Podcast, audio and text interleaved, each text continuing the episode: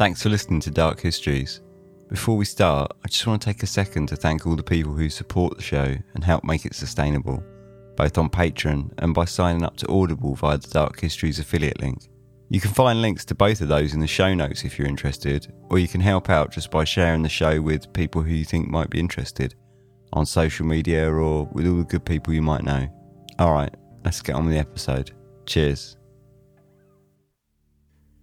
Whitechapel, East London, home to one of England's most renowned, brutal, and evasive serial killers of all time, Jack the Ripper. We explore these murders from the brutal beginnings to the mysterious end. This is Dark Histories, where the facts are worse than fiction.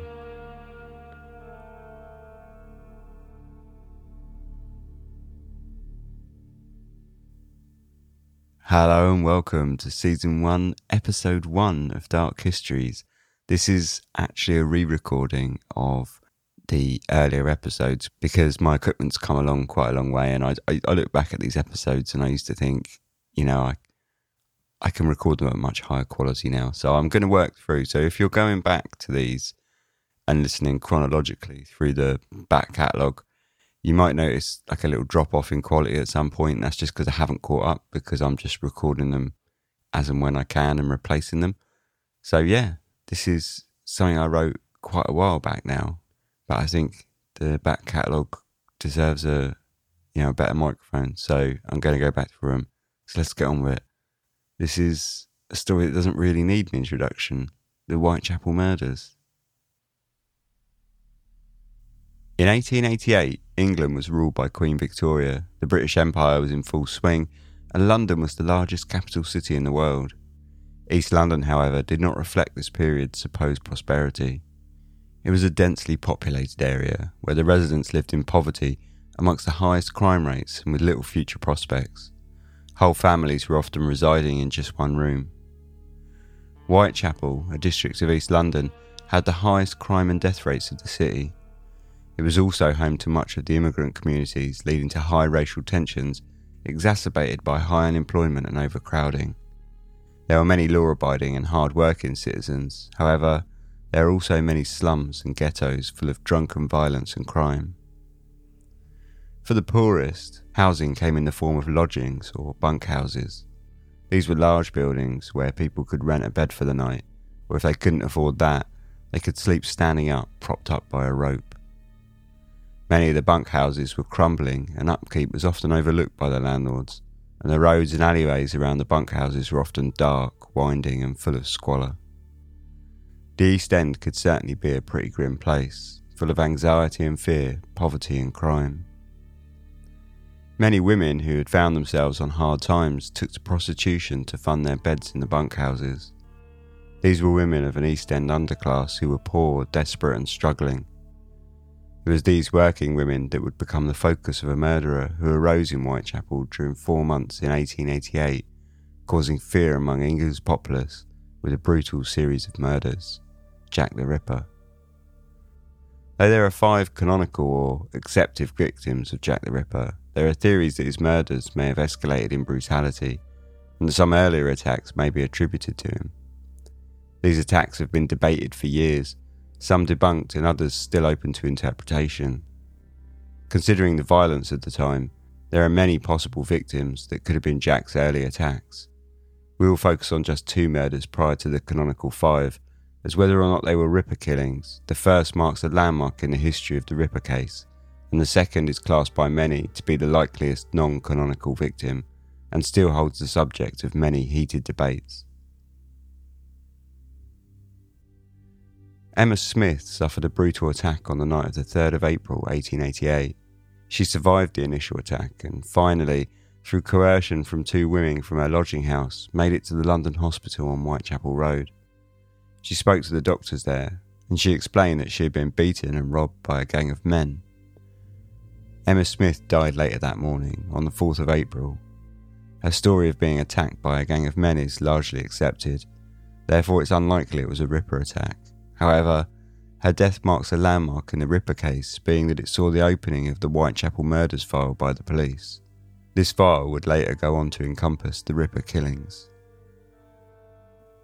Martha Tabram was a prostitute in her late 30s. during the late hours of August the 6th, she was working with her friend Marianne Connolly. They had picked up two soldiers and then split up, presumably to get to business. Her body was found in the early hours of the morning on the 7th of August by John Saunders Reeves, who was on his way to work. She was found sprawled out on the landing of the George's Yard buildings, arms and hands by her sides and legs open.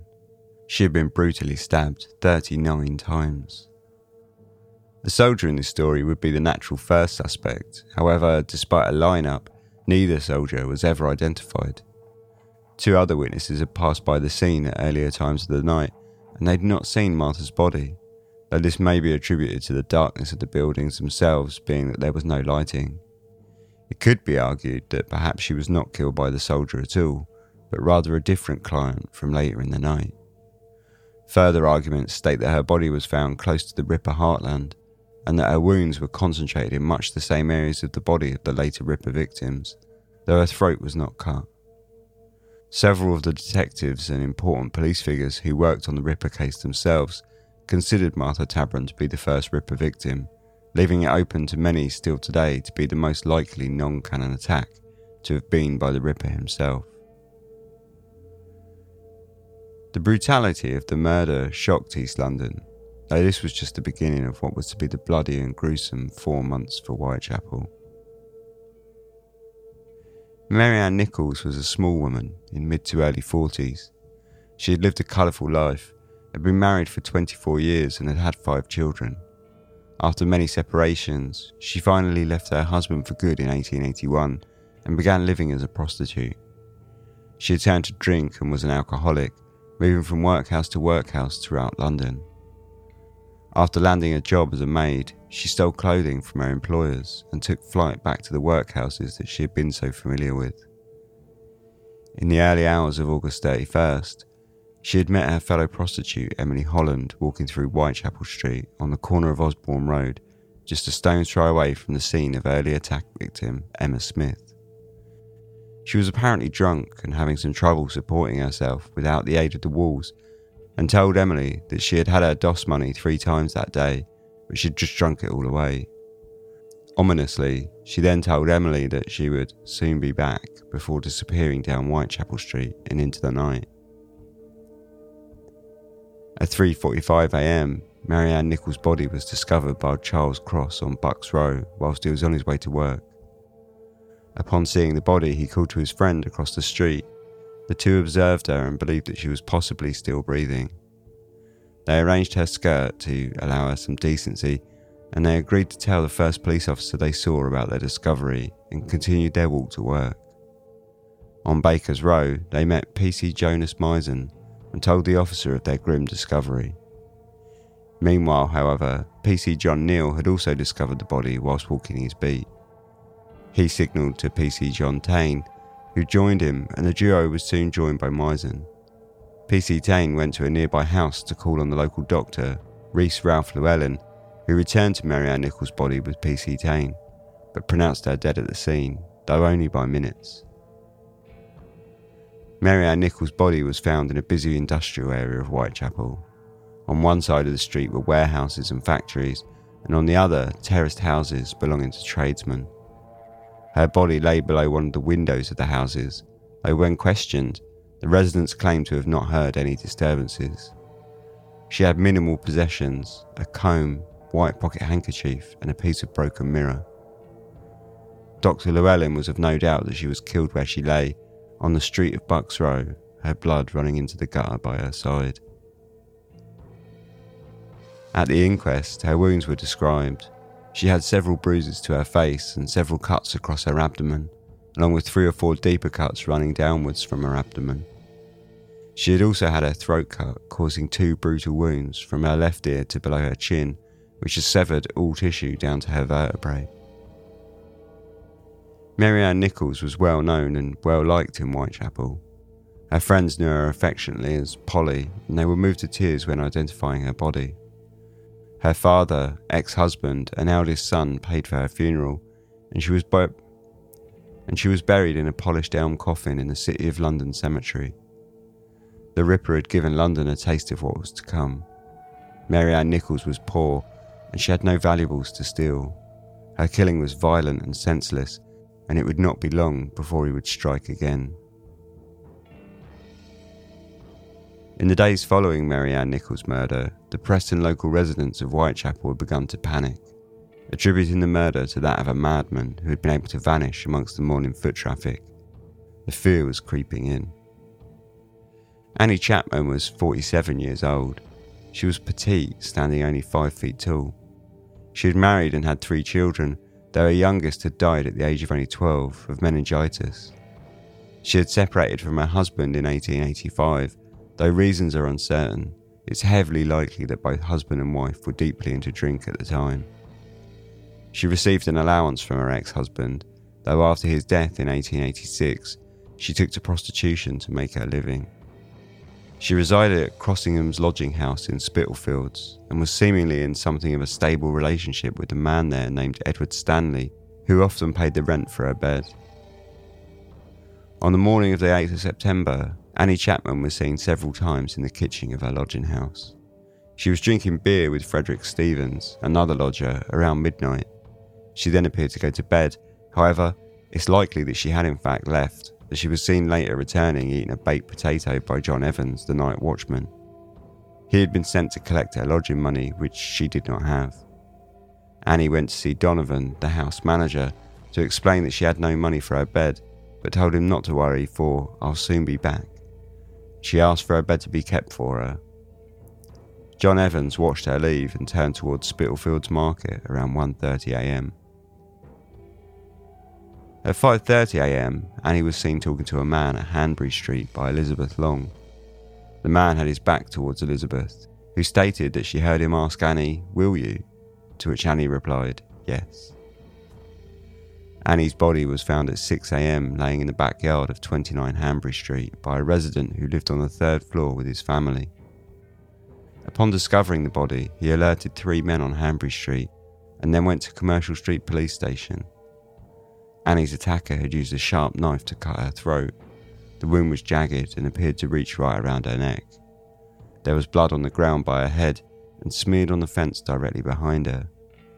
The murderer had then gone on to cut her abdomen clean open.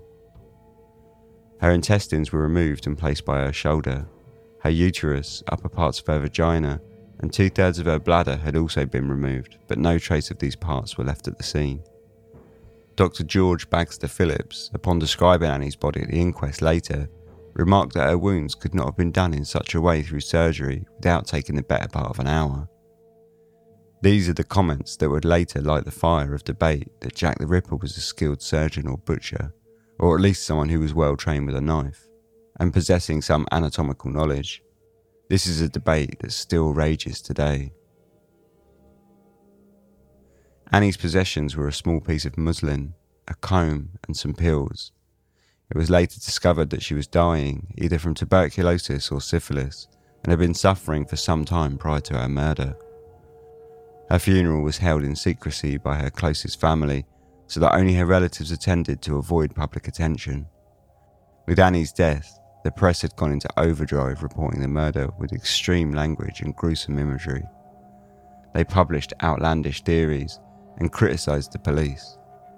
Panic had struck Whitechapel following the second murder. The nightmare of the Ripper had begun. As panic and fear swept through East London, a new inspector was drafted in to take care of matters on the ground, Frederick Abberline. He was well respected, and one aspect of his appointment was thought to be to stabilise the public perception of the police at the time.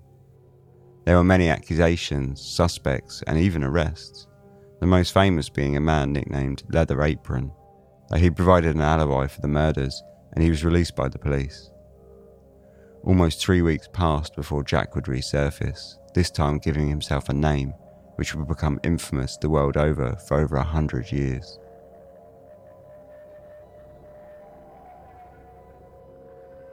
Elizabeth Stride was a 45 year old Swedish woman. She had moved to London in 1866, and by 1888 she was living in the lodging houses on Flower and Dean Street in Whitechapel, working as an occasional prostitute. On the night of the 30th of September, Elizabeth Stride was seen several times with men of varying descriptions, though it is the testimony of Israel Schwartz that is the most intriguing. He claims to have seen Elizabeth Stride at 12:45 a.m. with a man around 30 years of age, 5 foot 5 inches tall and with fresh complexion, dark hair and a small brown moustache. He was dressed in an overcoat and an old felt black hat with a wide brim. The man had stopped to talk to Stride in the gateway of Dutfield's yard, and the two began to quarrel. The man pulled her into the street and threw her onto the ground. Schwartz crossed the street, thinking that he was avoiding a domestic argument and not wanting to become involved. There was a second man lighting his pipe on this side of the street, and the attacker called out, apparently to the second man, Lipsky. Schwartz believed he was being followed by the second man, so he ran away from the scene until the second man did not follow. At 1am, Louis Diemschutz entered Dutfield's yard on his pony and cart. His pony refused to enter the yard, and although he could not see anything as the yard was pitch black, Diemschutz thought that perhaps something was blocking the path. Using his whip, he probed the ground ahead of him and came into contact with a woman's body. Assuming that she was either drunk or asleep, he entered the working man's club at the back of the yard to get some help. Upon returning with Isaac Kozebrodsky and Maurice Eagle, the three men discovered that she was dead. It was the body of Elizabeth Stride. She was lying on the ground, head against the wall of the yard, with her throat cut. Upon arrival of the police and Dr. Blackwell, the doctor noted that her body was still warm, and he judged that by the severity of the cut to her throat, she would have bled to death in around one minute.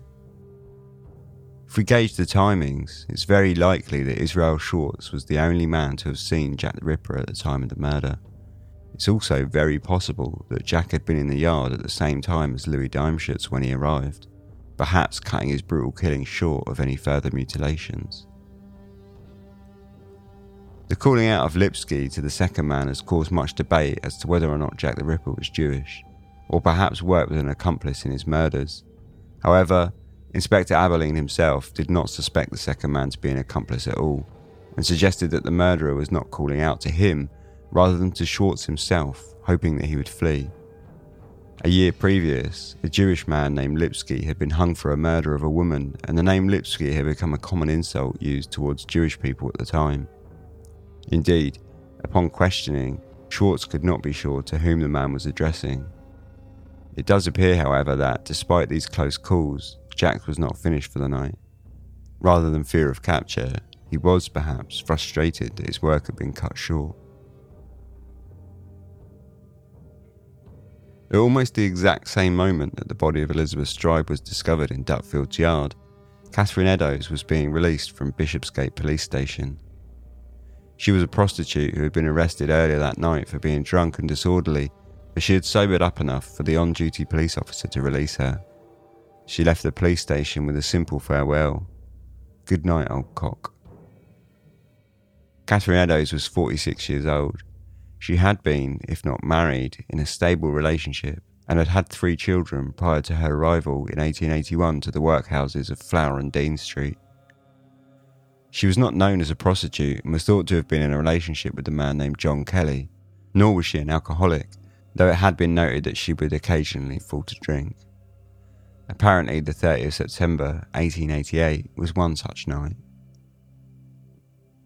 At 1.30am, PC Edward Watkins walked through Mitre Square on his beat and noticed nothing of any significance.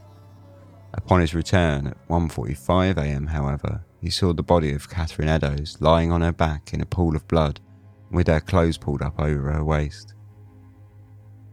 Catherine Eddowes had had her throat cut, severing the arteries, which was the cause of her death. This was, however, not the full extent of her injuries. Her intestines had been removed and placed over her right shoulder, a two foot long piece had been detached and placed on the left hand side of her body. Her earlobes had been cut off, her face mutilated, her eyelids, nose, and cheeks all stabbed and sliced. Her abdomen had been cut completely open, and many of her organs had been stabbed or cut through, including her left kidney, which had been completely removed. All of these mutilations were done after her death. If Jack had been frustrated from being disturbed during his first murder, he certainly took it out on the poor woman here. Catherine Eddowes was buried in the City of London Cemetery on the 8th of October 1888. Following the night of these double murders, the police saw fit to release to the public a letter which they had received a few days prior on the 27th of September. The letter was headed Dear Boss and has become famous in history, referred to simply as the Dear Boss letter. It read Dear Boss, I keep on hearing the police have caught me, but they won't fix me just yet. I have laughed when they looked so clever and they talked about being on the right track. That joke about leather apron gave me real fits. I'm down on whores, and I shan't quit ripping them until I do get buckled. Grand work the last one was. I gave the lady no time to squeal. How can they catch me now? I love my work and want to start again. You'll soon hear of me with my funny little games. I saved some of the proper red stuff in a ginger beer bottle after the last job to write with, but it went thick like glue and I can't use it. Red ink is fit enough, I hope. Ha ha.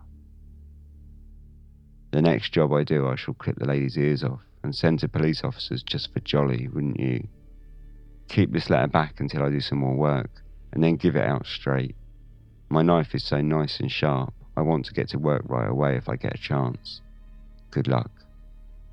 Yours truly, Jack the Ripper. Don't mind me giving the trade name. P.S. Wasn't good enough to post this before I got all the red ink off my hands. Curse it, no luck yet. They say I'm a doctor now. Ha ha. With the release of the letter, Jack the Ripper became a household name, both in England and America. As the press and public grew louder, the streets of Whitechapel fell quiet, though it wouldn't last long.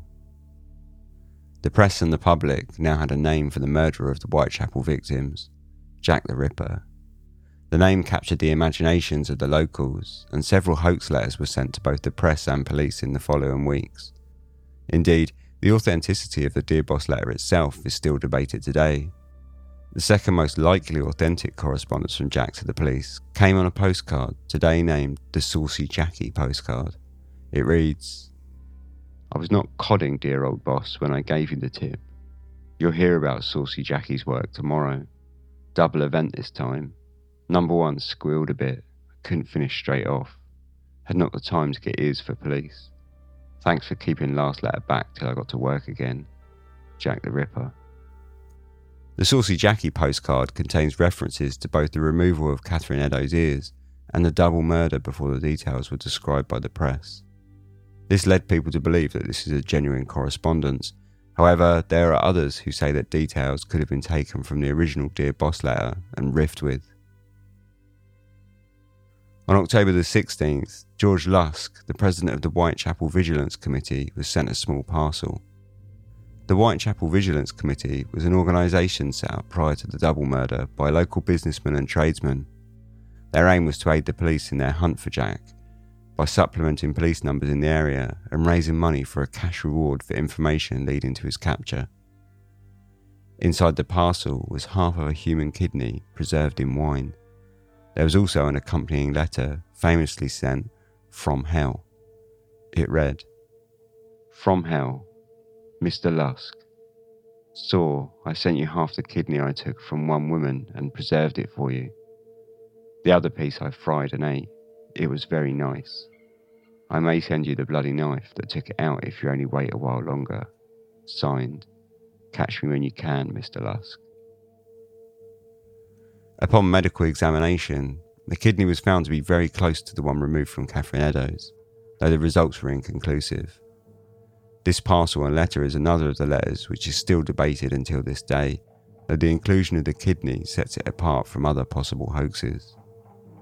There were other letters, so many in fact that the police became inundated.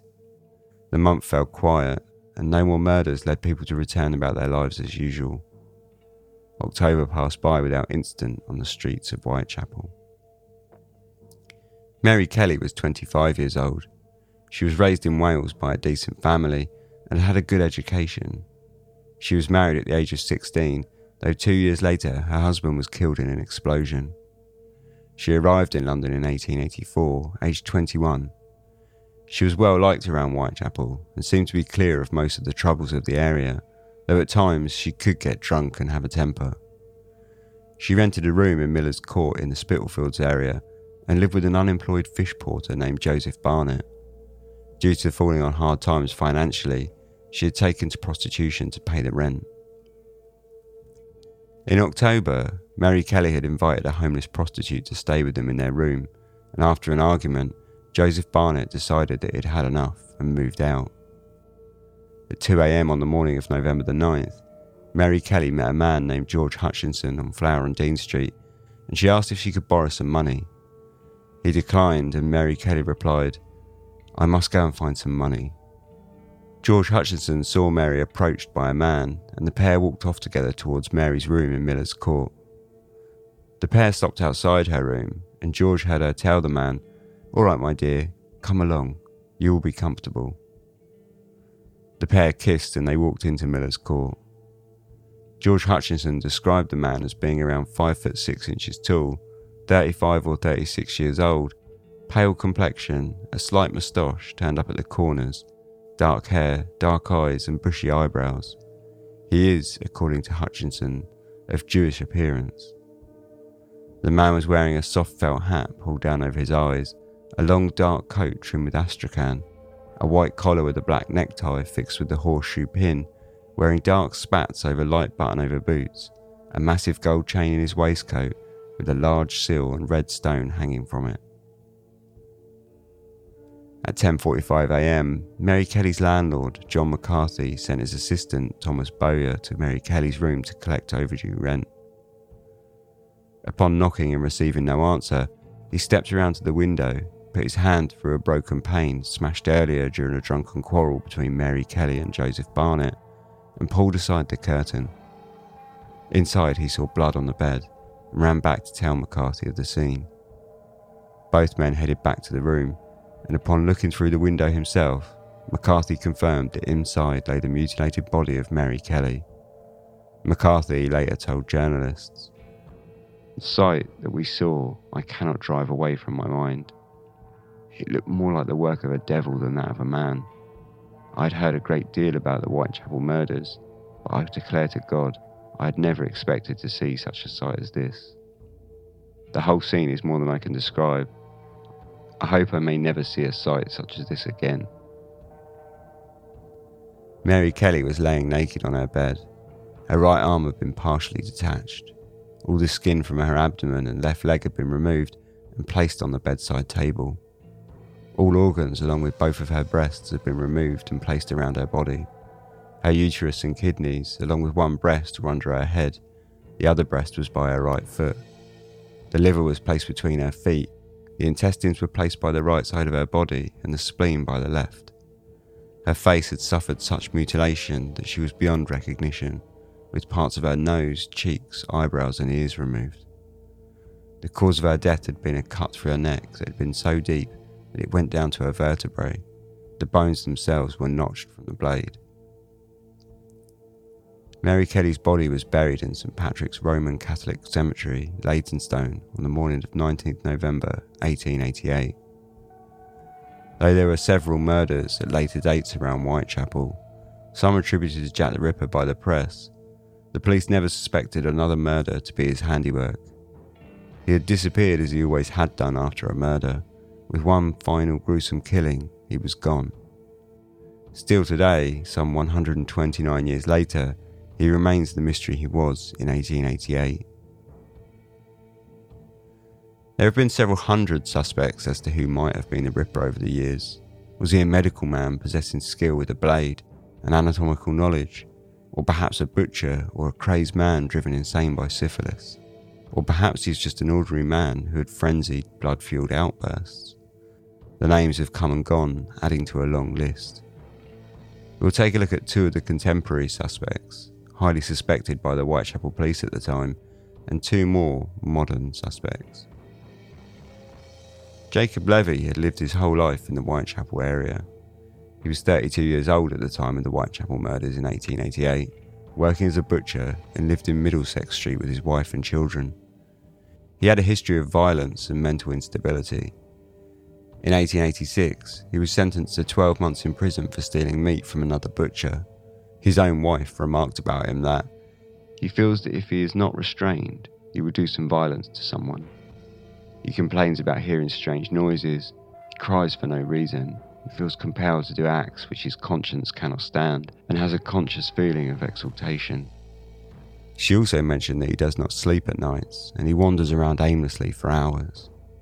Jacob Levy was committed to the City of London Lunatic Asylum in 1890 and died due to complications from syphilis in 1891. This suggests that he had very likely had some liaisons with prostitutes during his life.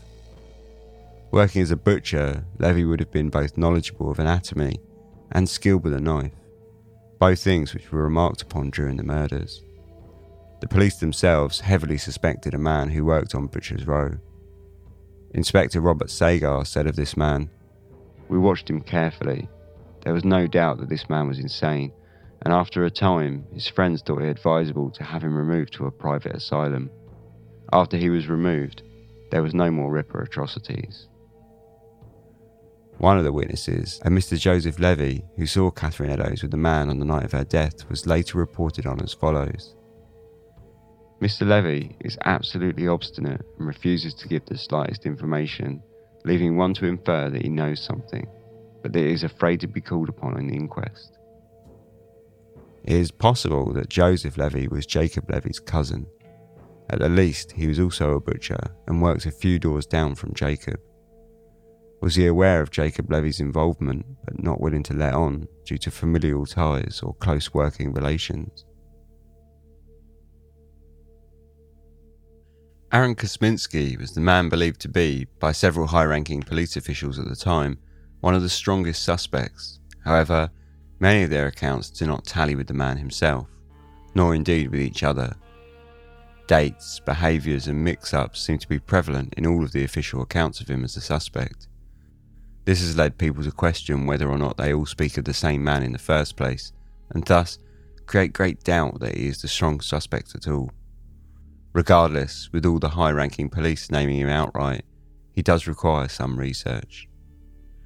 Aaron was born in Russia or Poland and moved to London around 1881. He was 24 years old in 1888 and he lived in Whitechapel.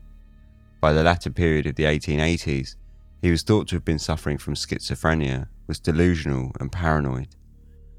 He believed that he was spoken to by a higher power, refused to wash, and ate food dropped as litter by others due to his paranoia of being fed. He was admitted to Colney Hatch Lunatic Asylum in 1891.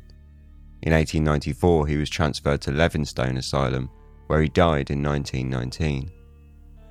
During his time in the asylum, he was never known as being violent. Interestingly, in 2014, Kosminski was named by author Russell Edwards as definitively the Ripper. Edwards came to his conclusions through modern DNA evidence, which was documented in his book Naming Jack the Ripper. The book has fascinating scientific details, and the DNA extraction methods are interesting. However, the book's conclusions are hotly debated, and largely they're unaccepted as a whole. We wait eagerly for a peer review of the latest DNA work, but until then, he remains a suspect with a rather muddled backstory. Montague John Druitt was the number one suspect of Inspector Melville Macnaghten, a police officer from the Scotland Yard who was involved with the Whitechapel murders file from 1889 until 1891. Druitt was a barrister and assistant schoolmaster in Blackheath. According to the inspector's description, he was a doctor of about 41 years of age and a fairly good family who disappeared at the time of the Miller's Court murder and whose body was found floating in the Thames on the 31st of December. The body was thought to have been in the water for a month or more. From private information, I have little doubt that his own family suspected this man of being the Whitechapel murderer. He was said to have been sexually insane. Macnaghten believed that Druitt had killed himself due to his brain giving way to insanity after the murder of Mary Kelly on November the 9th.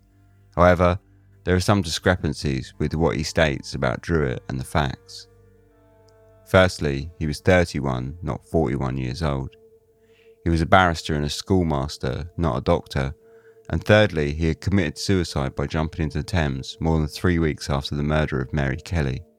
In all likelihood, it was due to him losing his position in both of his jobs. Inspector Abberline himself stated about Druitt oh, I know all about that story, but what does it amount to? Simply this. Soon after the last murder in Whitechapel, the body of a young barrister was found in the Thames, but there was absolutely nothing beyond this fact that we found at the time to incriminate him. We're then left with just Macnaghten's words and little solid evidence. Still, he remains high on the list of suspects today, simply due to these suspicions. Hyam Hyams was 33 years old in 1888. He lived at 29 Mitre Street, Whitechapel, with his wife and two children. In December of 1888, he was arrested by police and taken to Whitechapel Workhouse Infirmary suffering from delirium tremens. He spent the next few years in and out of asylums, usually forcibly taken by the police after violent outbursts, until in 1889 he was taken to Colney Hatch Asylum after being arrested for attacking his wife with a knife. He lived out his days there until his death in 1913. During his time at Colney Hatch, he was described as being violent, threatening, noisy, and destructive, once even stabbing a member of staff in the neck with a makeshift knife. Interestingly, it is the confusion and mix ups of the high ranking police reports concerning earlier suspect Aaron Kosminski that place Hyam Hyams into the frame. Many of the statements made about Kosminski that missed the mark ring true for Hyams. They stated that Kosminski was committed to Colney Hatch in the spring of 1889 and he wasn't taken until 1891. Hyams, however, was admitted in April 1889. They claimed the suspect Kosminski to be violent against women, which didn't seem to be true according to records, however, Hyams was. Had time taken toll and names between suspects become confused? There are many other suspects and conspiracy theories in the case of Jack the Ripper. Whether or not the real murderer will ever be found is just as much of a mystery as the man himself. There is, however, a strong community of amateur researchers and people who have given their whole lives researching the murders, and new details are continuously coming to light. Perhaps one day the mystery will be solved for good.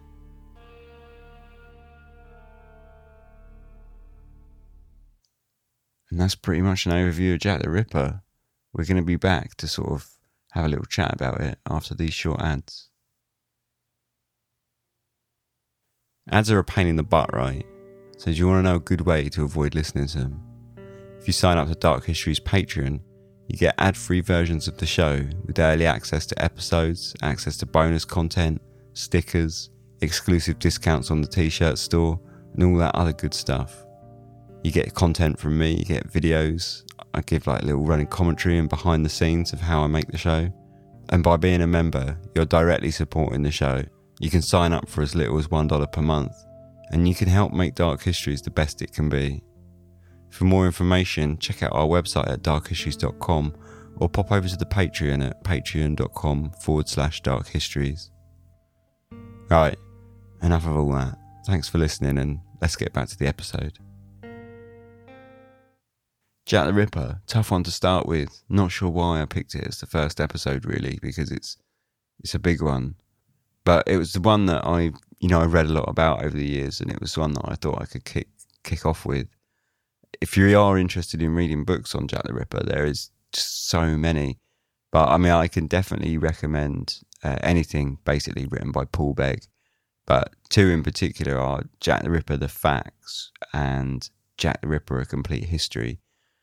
Uh, they, they're quite in-depth books and they're quite dry but they're really thorough. And the first one, Jack the Ripper: The Facts, is just lays out some the murders in chronological order, and it goes quite in detail about each one.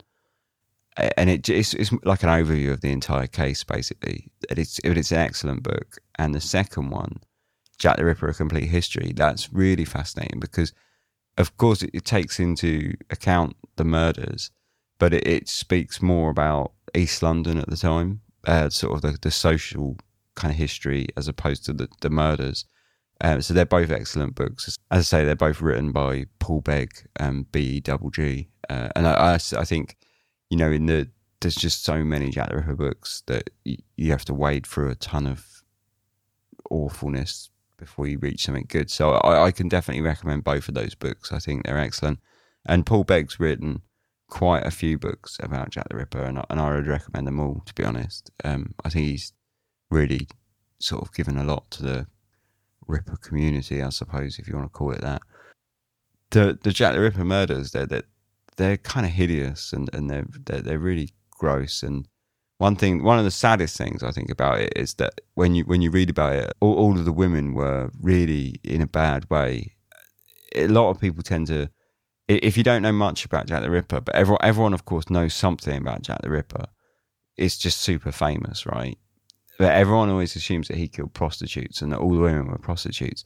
And whilst it's true that they were prostituting themselves at the time they were killed, they often weren't sort of, I don't know if you'd say, to sort of career prostitutes. You know, they were women who were just in, in a bad way and it was a way for them to make some money. So they were uh, often a lot of them, uh, like a lot of women at the time in the East End of London, were, were just sort of prostituting as a as a means to an end, uh, uh, sort of casually.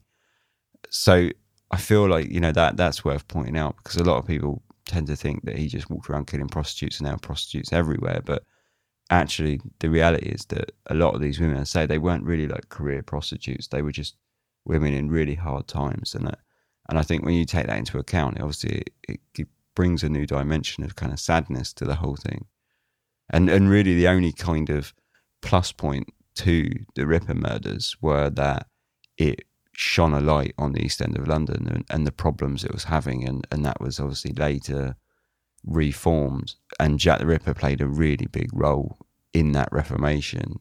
But it's nevertheless like a pretty tragic bunch of murders.